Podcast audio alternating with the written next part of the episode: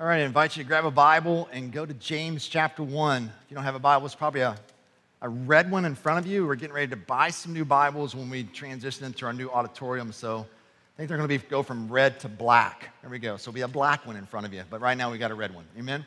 Uh, James is toward the end of your New Testament. So if you get to kind of Hebrews, I think it's the next book right over. If you get to Revelation, kind of go left. If you get to the glossary, and you've gone way too far, go left. All right.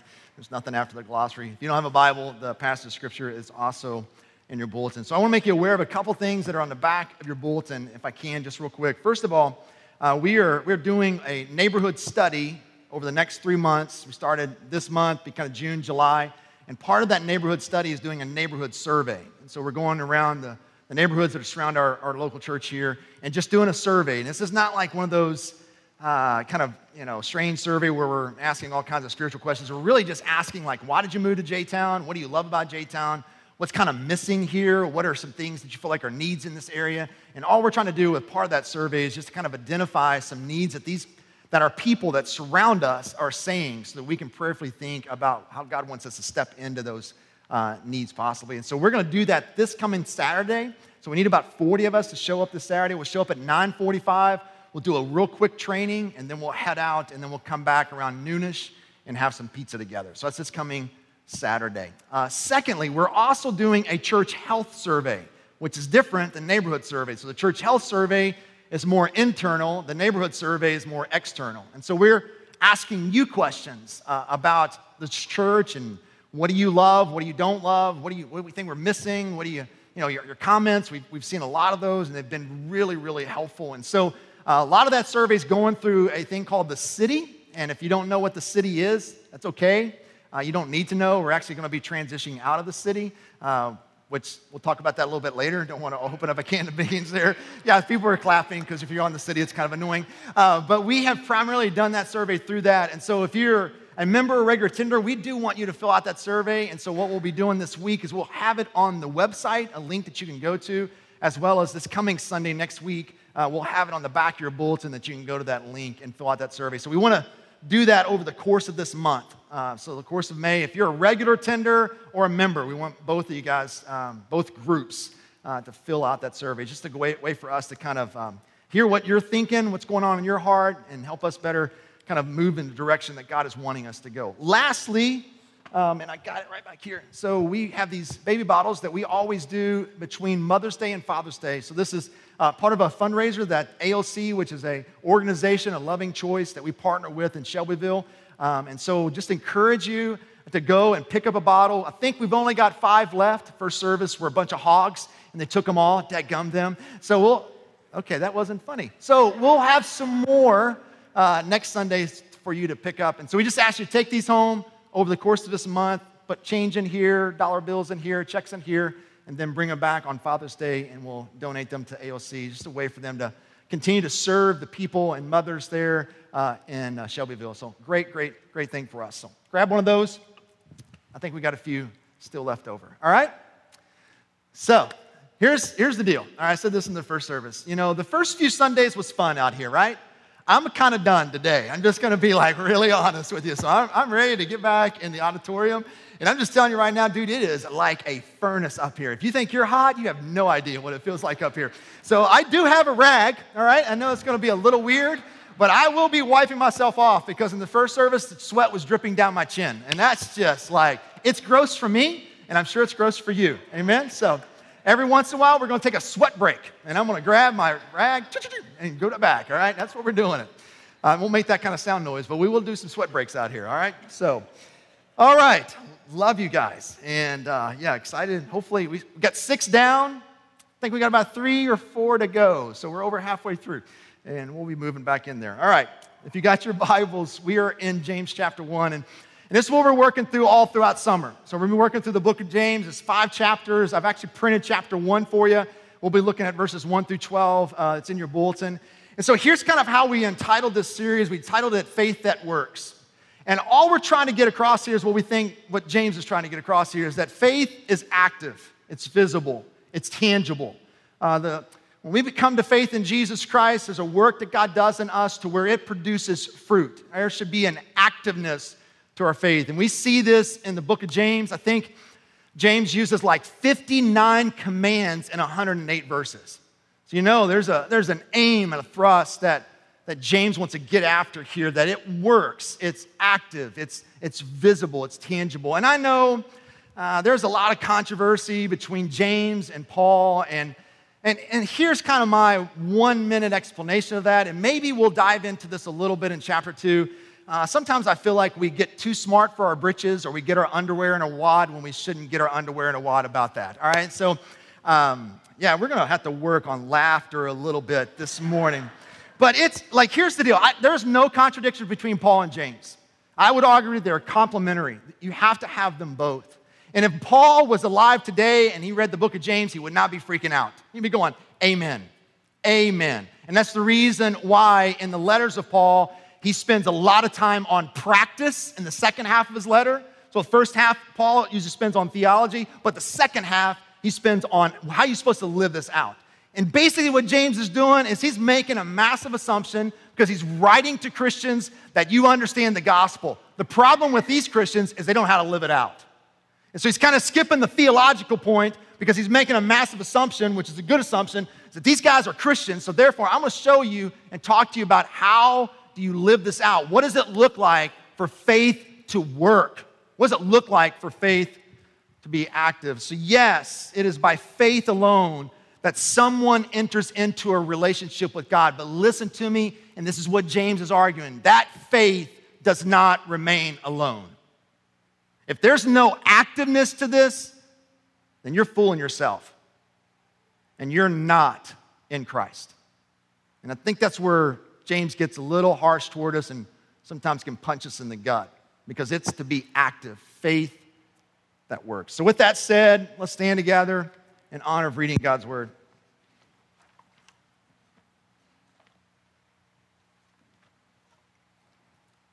James chapter 1, verses 1 through 12. So, hear the word of the Lord.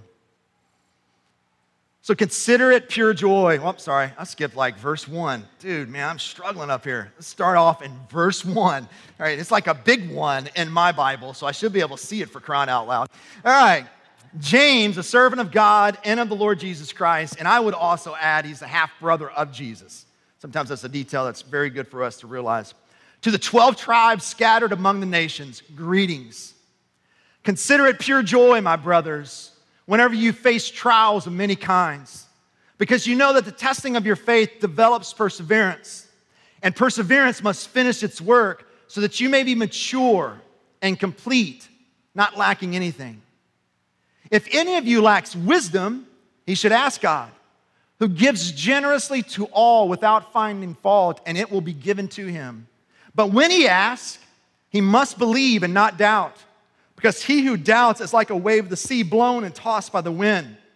That man should not think he will receive anything from the Lord. He is a double minded man, unstable in all he does. The brother in humble circumstances ought to take pride in his high position, but the one who is rich should take pride in his low position, because he will pass away like a, like a wildflower. The sun rises with a scorching heat and withers the plant. It blossoms, falls, and its beauty is destroyed. In the same way, the rich man will fade away even while he goes about his business. Blessed is the man who perseveres under trial, because when he has stood the test, he will receive the crown of life that God has promised to those who love him. This is the word of the Lord. Let's pray together. Father, so thankful for the, the beauty of the day. And yes, we want to be thankful for the heat. We realize that, man, summer is getting here soon. And God, we thank you for moms that are present with us, God. I pray that this sermon would be soothing and encouraging to them, Lord. I pray it would be helpful for them, God. I pray that they would feel and sense your forness for them, God.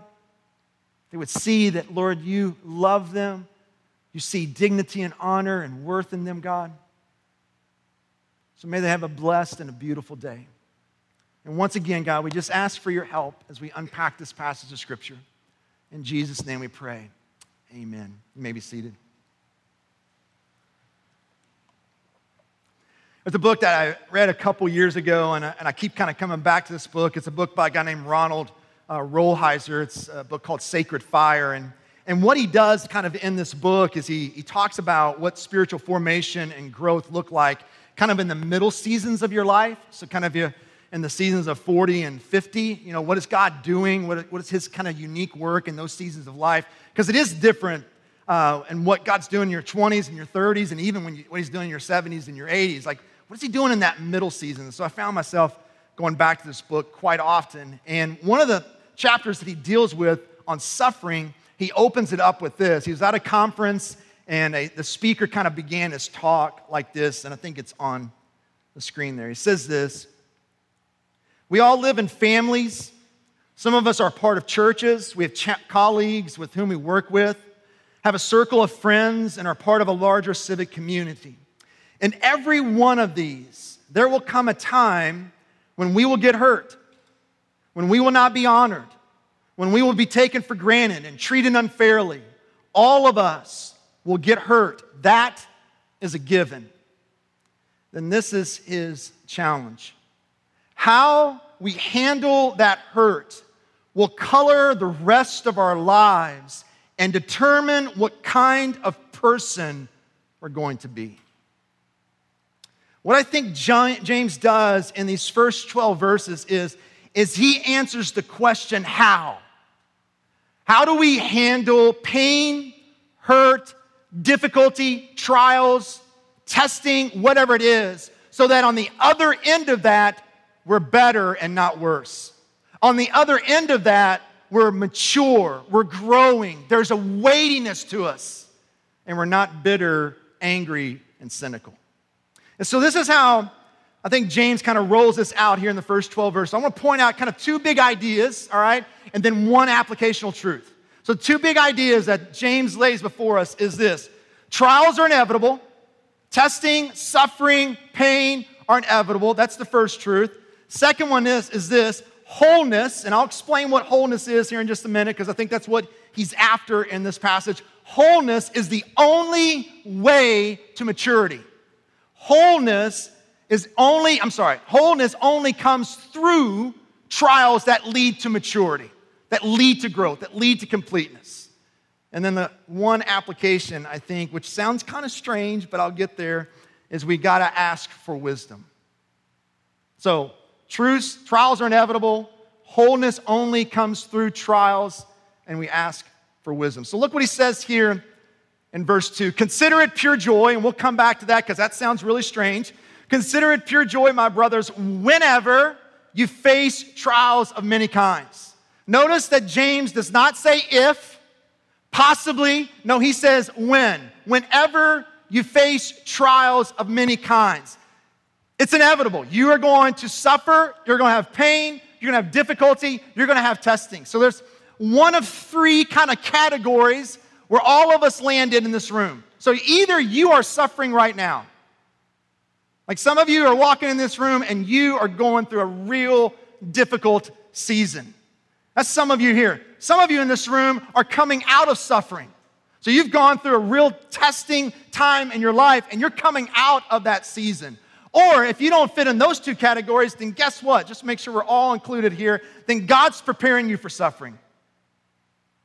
He is preparing you for a trial, for hardship, for pain. And now some of you are going, I'm going to push back on that, and in the name of Jesus, I don't receive that, right? I, maybe you're saying that, but here's, here's the deal. Thank you for laughing a little bit on that. Here's the deal the name that you're trying not to receive that is the very name that said, What? In this world, you will have what? troubles. That's what Jesus said to his disciples. And we're not exempt from that. And I know eh, later on in there he says, Yeah, but but Jesus says, I have overcome the world, so take heart. But listen to me, that's not undermining the reality that you're going to face troubles in this world. He's saying that in order to help us get through them.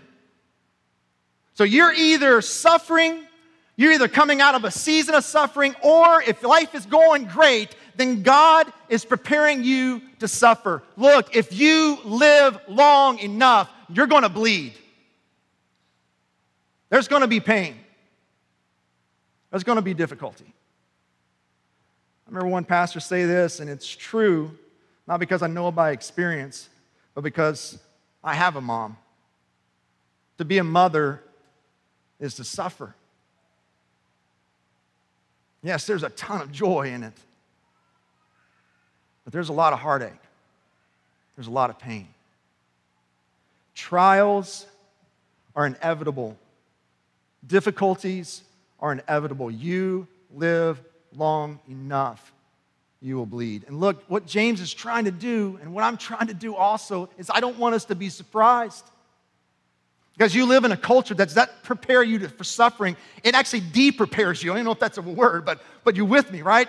It does not prepare you for suffering in this culture at all. And James and me, I'm wanting to help us as a community to get like, guys, look, we're not going to be shocked. We're not going to be surprised because Jesus and James are saying trials are inevitable. Whenever, whenever you face trials, they're coming. You live long enough, you're going to bleed.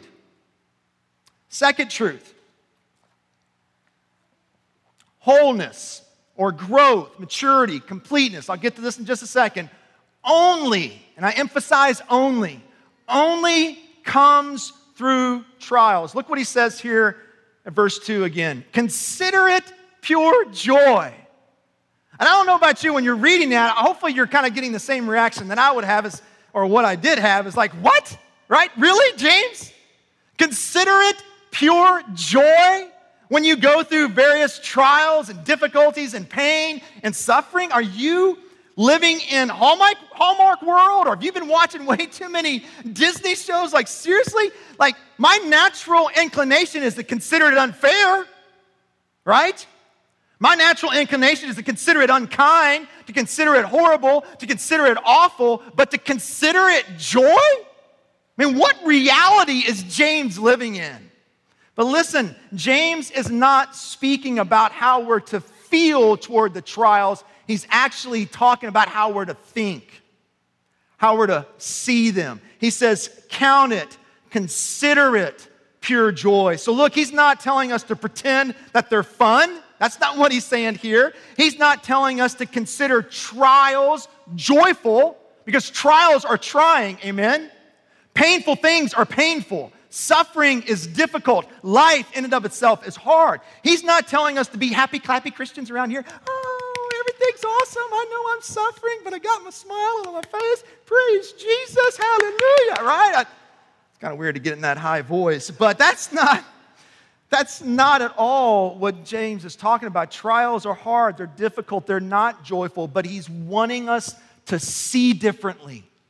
He's wanting us to think differently. And so, part of what happens when you become a Christian, the Spirit of God comes in and changes your life to where you begin to see life in a whole new way, to where the lens by which you look through life changes. It doesn't happen overnight, it happens in the context of communing with your Father and in the context of a community like this. That over time, God begins to change how you see, and that's what James is after here. I'm wanting you to think differently see differently. Consider it all joy when you face all kinds of trials and difficulties. Now, why, James? Why am I to consider it all joy? I mean, I, I, get that, okay? Change the way I see, but why? Look, he gives us the reason here in verses three and four. Because you know that the testing of your faith, and the testing of your faith is equal to trials. So go back to verse 2 there, when he says trials and testing of the faith, he's thinking the same thing here. The testing of your faith, what does it do? It develops, it, it, it, it kind of cultivates perseverance. Some of your translations may have endurance or steadfastness. And verse 4 perseverance must finish its work so that you may be mature and complete and not lacking in anything. So follow James's progression of thought. So so, the reason why you're to count it all joy when you're facing all kinds of difficulties is because you know the testing of your faith first produces perseverance, it produces endurance, it produces steadfastness. And that's not the end goal, right? I mean, endurance is nice, but that's not the end goal, is it? I mean, if you run a, a mini marathon or a marathon, like, yeah, you, you want to endure, but you're not in mile 13 going, I'm enduring, yay! Right? No, you're just, you want to get to the end also. It's not just the endurance you're after, you're wanting something else at the end, even if it's you're the last person to cross the line, there's a reward for that. Amen? Like you finish a marathon or a mini marathon, like hallelujah. And so, look, it's not just to develop perseverance, but that perseverance must finish its work. And that work, when it's finished, is that you're mature, you're complete. That word there for mature can also be translated perfect. It's actually a word that's used seven times in the book of James. And even though you know, James can be kind of hard to see what his themes are. You can make an argument that this is one of those themes. And what James means by this idea of perfect, he means wholeness. He means a, a, a completely integrated life versus a fragmented life. So, what, what James is after in this book is that James is wanting to kind of close the gap, so to speak, between what we confessionally believe and what we functionally do. You follow me? What the book of James, what James is after here, is he's wanting to make our lives more integrated to where what we confessionally believe is also what we practice, and that gap is shrinking. So, look, look. All of us in this room, if you're a follower of Jesus Christ, look at me. Look, you have a gap. You have a gap between what you know, what you believe, and how you live. And that gap can be really big. So, another translation of that is this all of us in this room who are Christ followers, and even if you're not a Christ follower, you're a hypocrite. So, whenever someone tells me the church is full of hypocrites, I'm going, You're exactly right, and I'm one of them. Because there's a gap always present in my life between what I confessionally believe and then, therefore, how I live. And what James is wanting to do when he talks about this word perfect is he, in essence, wants to close that gap. So follow me, follow my thought here. So, God is not surprised by the gap, He sees it, He knows it's there.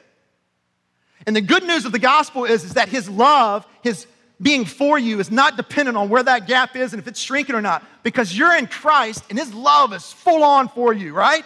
Because there was no gap in Jesus. He confessed and he lived it out perfectly. He's the only person that has walked on this planet who was not a hypocrite. So God sees the gap, but here, listen to me, you don't. And so, what a loving Heavenly Father does is He sends or allows trials, difficulties, hardship, suffering to come in your life so that you can see the gap and by His grace, shrink it so that you can become complete, perfect, whole, integrated. Another way of saying this is this God knows how weak your faith is, but you don't. Like all of us, including me, guys, all of us overestimate our own spiritual maturity. God's not surprised. He's not surprised at how weak your faith is. And so, this loving Father brings trials in your life so you're awakened to it, so that you recognize the gaps, so that you see, wow, my faith is not as strong as I initially thought it was. And hopefully, by the grace of God, as you persevere and endure, that gap shrinks, you become mature whole, integrated. Love what David says in Psalm 119, and you can possibly say that James is thinking of these few verses as he's talking about this when he says this in verse 67 Before I was afflicted, I went astray, but now I obey your word. So before I had a trial, a difficulty, suffering, I went astray, but now, but now I obey, I listen to your word. Verse 71, similar theme here. It was, if, it, was, it was good for me to be afflicted so that why I might learn your decrees. Verse 75 says this I know, O Lord, that your laws are righteous, and in faithfulness you have afflicted me. So trials are inevitable, and wholeness Maturity, growth only comes through trials. Now, look, I recognize some of you in this room, if you're a follower of Jesus Christ, maybe I'm making a massive assumption, but I'm going to make that massive assumption. I'm assuming that you want to grow. I'm assuming that you want to mature. I'm assuming that you, there's, a, there's a desire for a weightiness to your own character. But what James is telling us is this is that road to maturity is a really difficult road. It is hard. He's not wanting us to be surprised or shocked when they come, but he's wanting us to kind of put on a brand new set of lenses and see that as joy because there's an end product that God is after in your own life. Kathy and I sat down um, a few weeks ago with a couple that's getting ready to plant a church in um, Tulsa, Oklahoma. And so we're just kind of sharing our stories. And man, dude, it is, it is like a furnace up here. That's not what I was sharing stories. That's like uh, the commentary right now. So just bear with me. All right, here we go. Um, hopefully, this is not grossing you out. If it is, man, be, be cool with me. so, but we were um, just sharing one of those stories, and not always, like, I don't know why not always, but we just don't always do this. We don't always share our story about Kay. Sometimes we do, um, but sometimes we don't. Um, sometimes it can get really awkward really, really fast when you share your story like that. And so, for some of you that I don't know, um, my wife and I had a little girl back in 2004.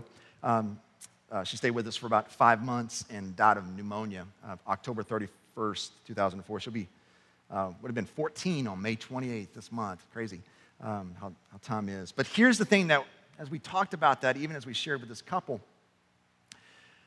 we're reminded of how shocked we were, of how shocked that God would do this, that He would allow this, that He would send this in our. And this is a this is a God that's could, could read James, both my wife and I, and say, Yes, amen. Trials are inevitable. I'm with you. But we were shocked at how shocked we were of what came into our life.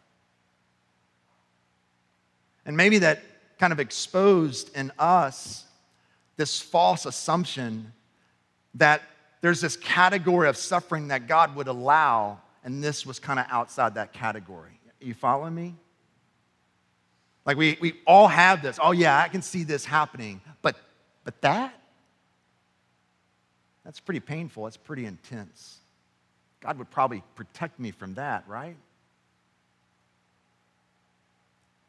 That's what James is doing here. And when I pray for our community, is that look, it's inevitable. We're not exempt. There's no, you know, suffering's no respecter of person or even religious belief. We're all going to suffer. You live long enough, you're going to bleed.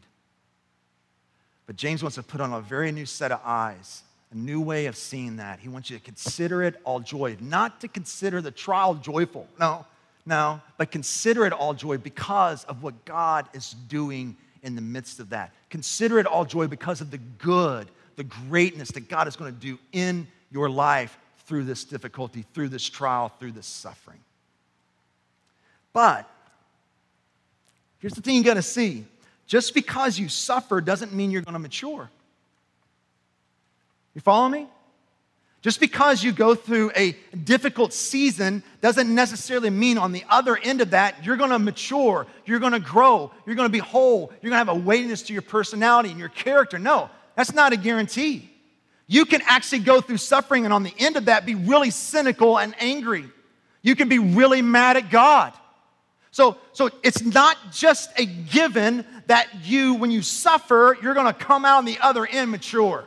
And James gives us a hint to that in, in that little phrase there in verse 4. And, in the, and I hate to say this sometimes because I don't want us to ever doubt the Word of God or the, the translation of the Word of God. I don't love how the NIV puts it there. Actually, the ESV puts it a little bit better because it captures the nuance that James is after here when he says this and let steadfastness have its full effect.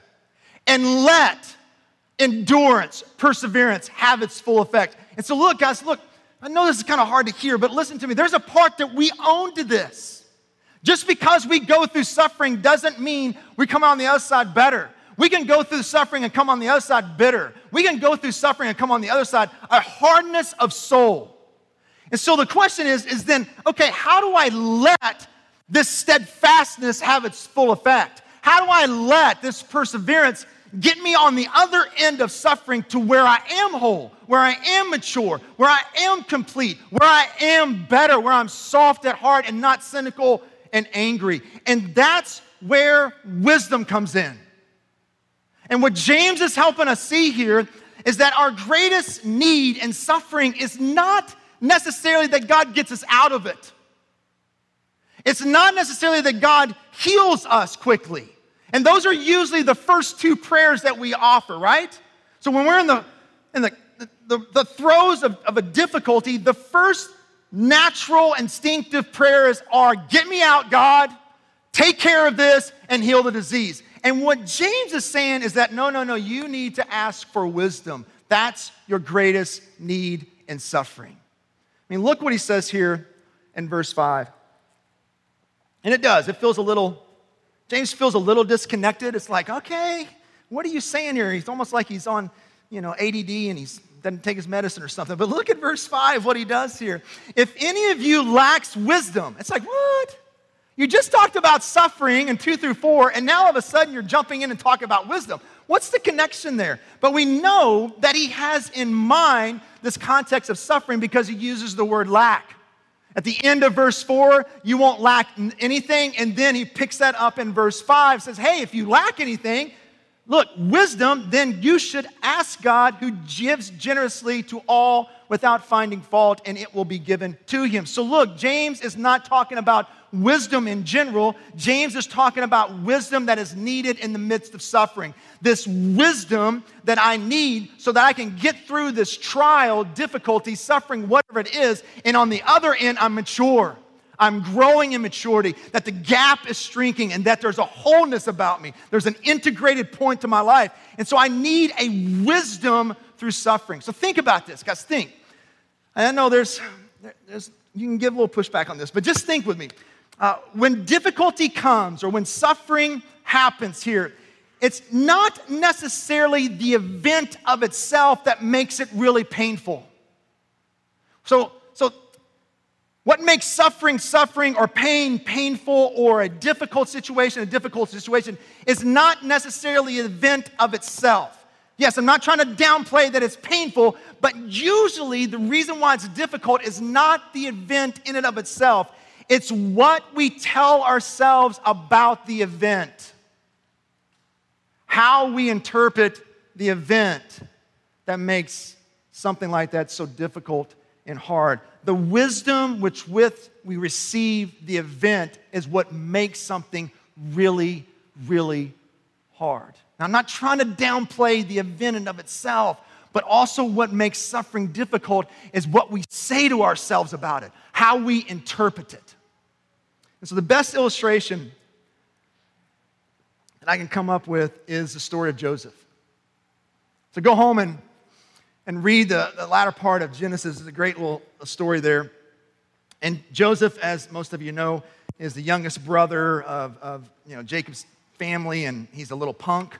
Um, he's uh, a whiny butt, and he has these little, he's the favorite, has this coat of many colors, and he prances around in it. Don't know what that really looks like. And just kind of weird. So the brothers hate him, all right?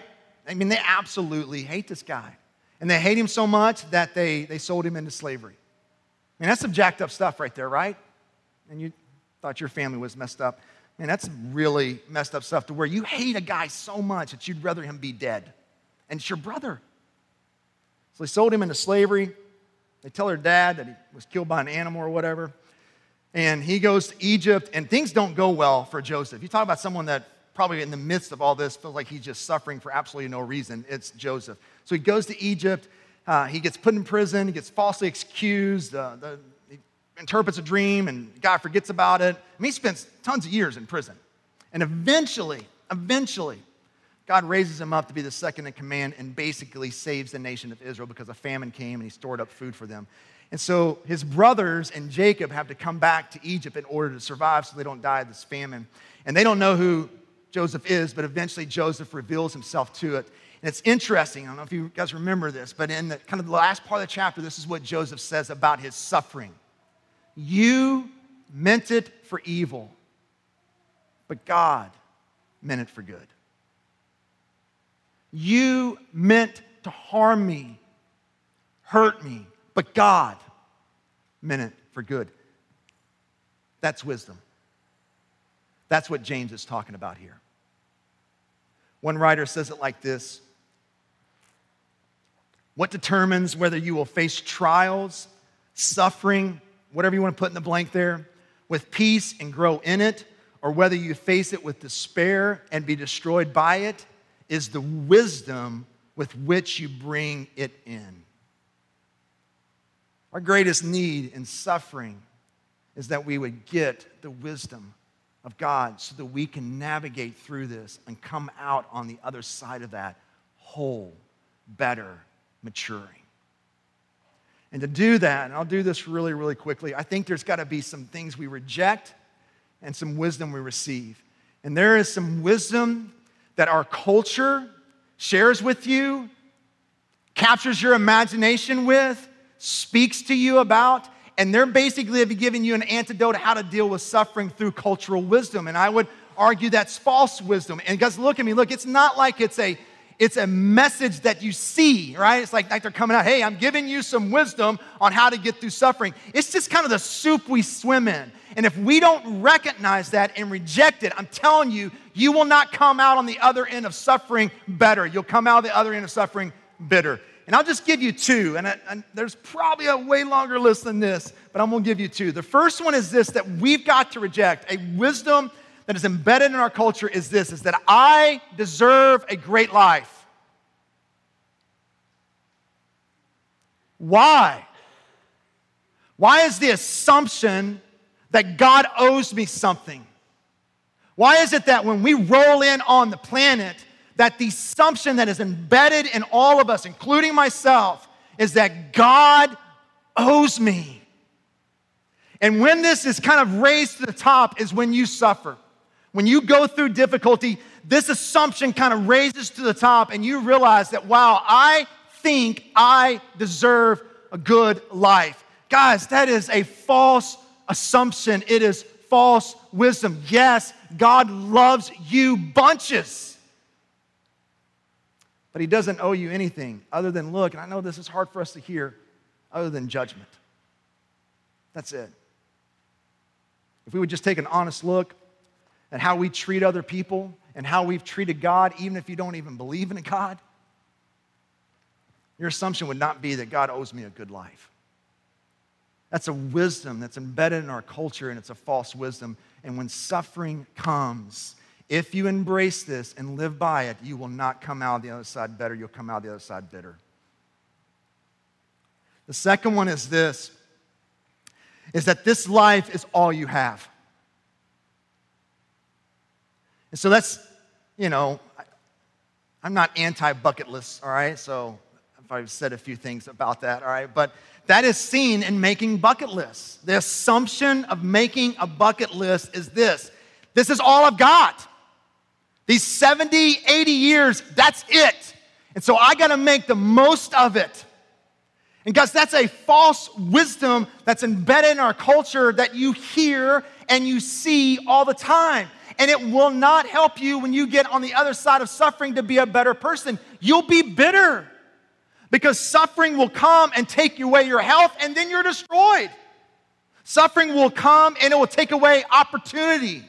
That's one of the things that this Western culture is so used to, so to speak, is opportunity, but suffering will come and it'll take away that opportunity and you will be destroyed because you think all I have are these 70 to 80 years. And it's a lie.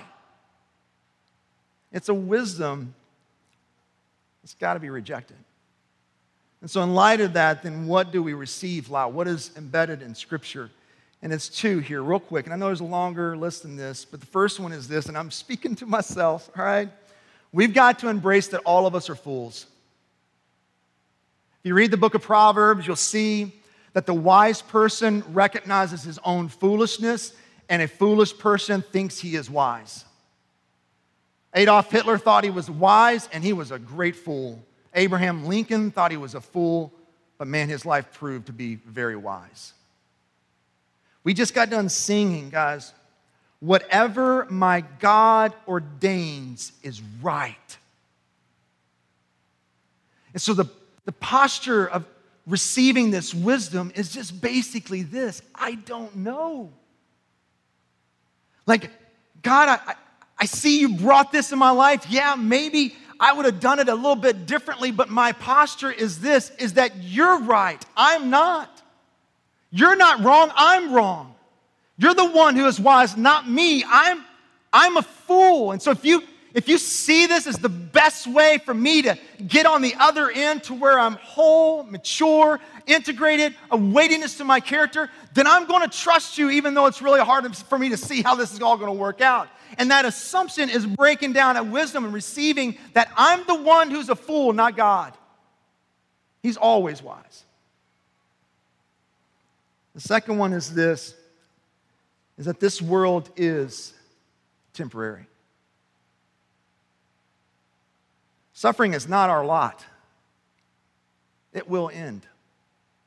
There is an end to your suffering. There is an end to your pain. This life is temporary. I love how James kind of bookends all of this in verse 12 when he says this blessed or happy, content, fulfilled. That's what that word means. Blessed is the man who perseveres under trial, because when he has stood the test, he will receive the crown of life that God has promised to those who love him. Guys, your suffering will end, your disease will be healed, your debilitating issue will be taken care of, your pain and hurt will go away, your wound will be fully and completely healed. There is going to be an end to what we're dealing with in this world. And at the same time, there's a coming reward for those who endure. And I know sometimes when we hear that word, those who endure, it feels like a lot of pressure. But listen to me if you're in Christ, you will endure because God will see to it that you will endure. No pressure here. God, it's up to God. Ultimately, see that you make it, and you will make it because God will see to it that you will make it. And when we read this, sometimes I feel like we don't, it doesn't resonate in our hearts that this reward, a crown of life, it's an ideal of honor and dignity. And I just want to encourage you, just kind of let your imagination go of what that reward could be, and just know it's going to be greater than that.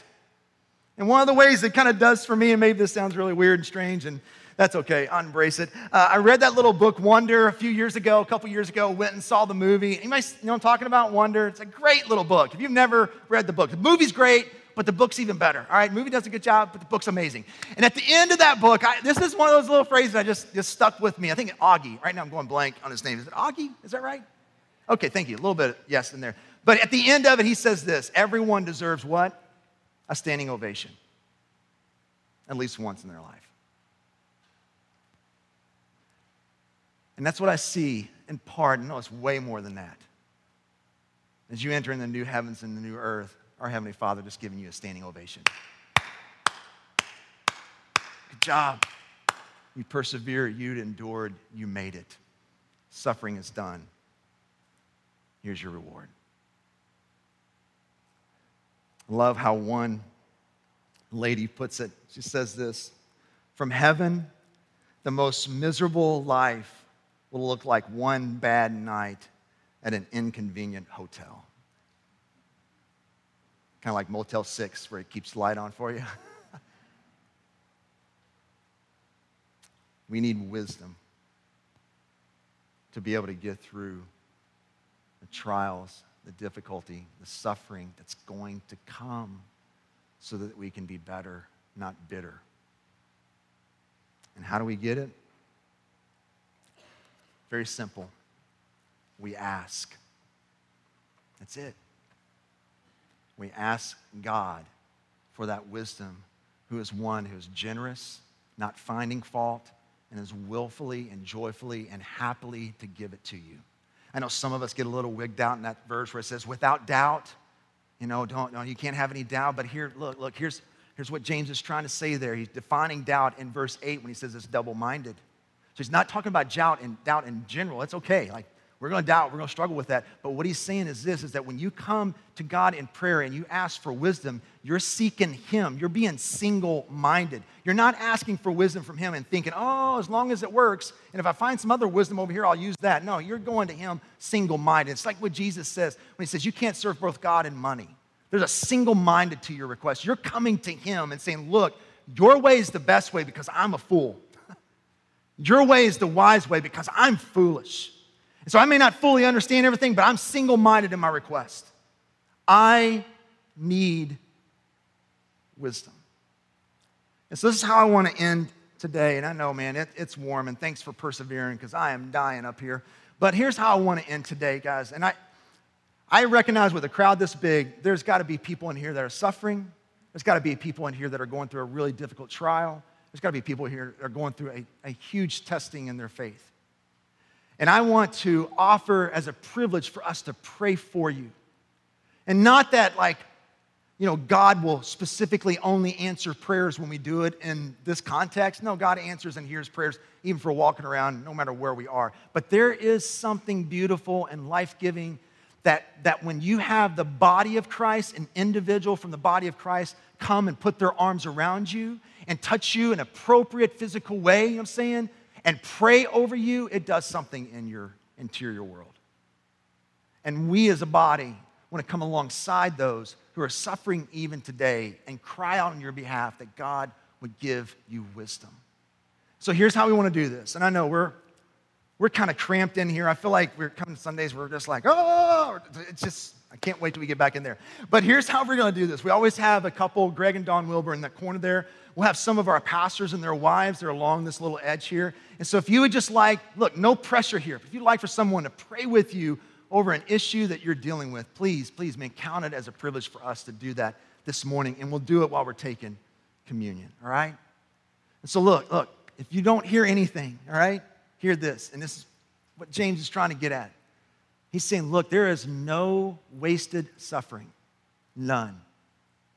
If you're a Christian here and you are suffering, you're going through a difficult, hard trial, look at me. God is doing a beautiful, great work in your life that can only come through this suffering. If you're not a Christian here, look, your suffering's not wasted either.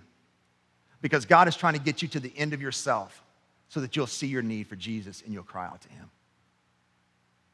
And even this morning, we can talk to you more about what it means to be a Christian and what God could be possibly doing in your life. So let me pray for us, and I'll give us some instructions on communion.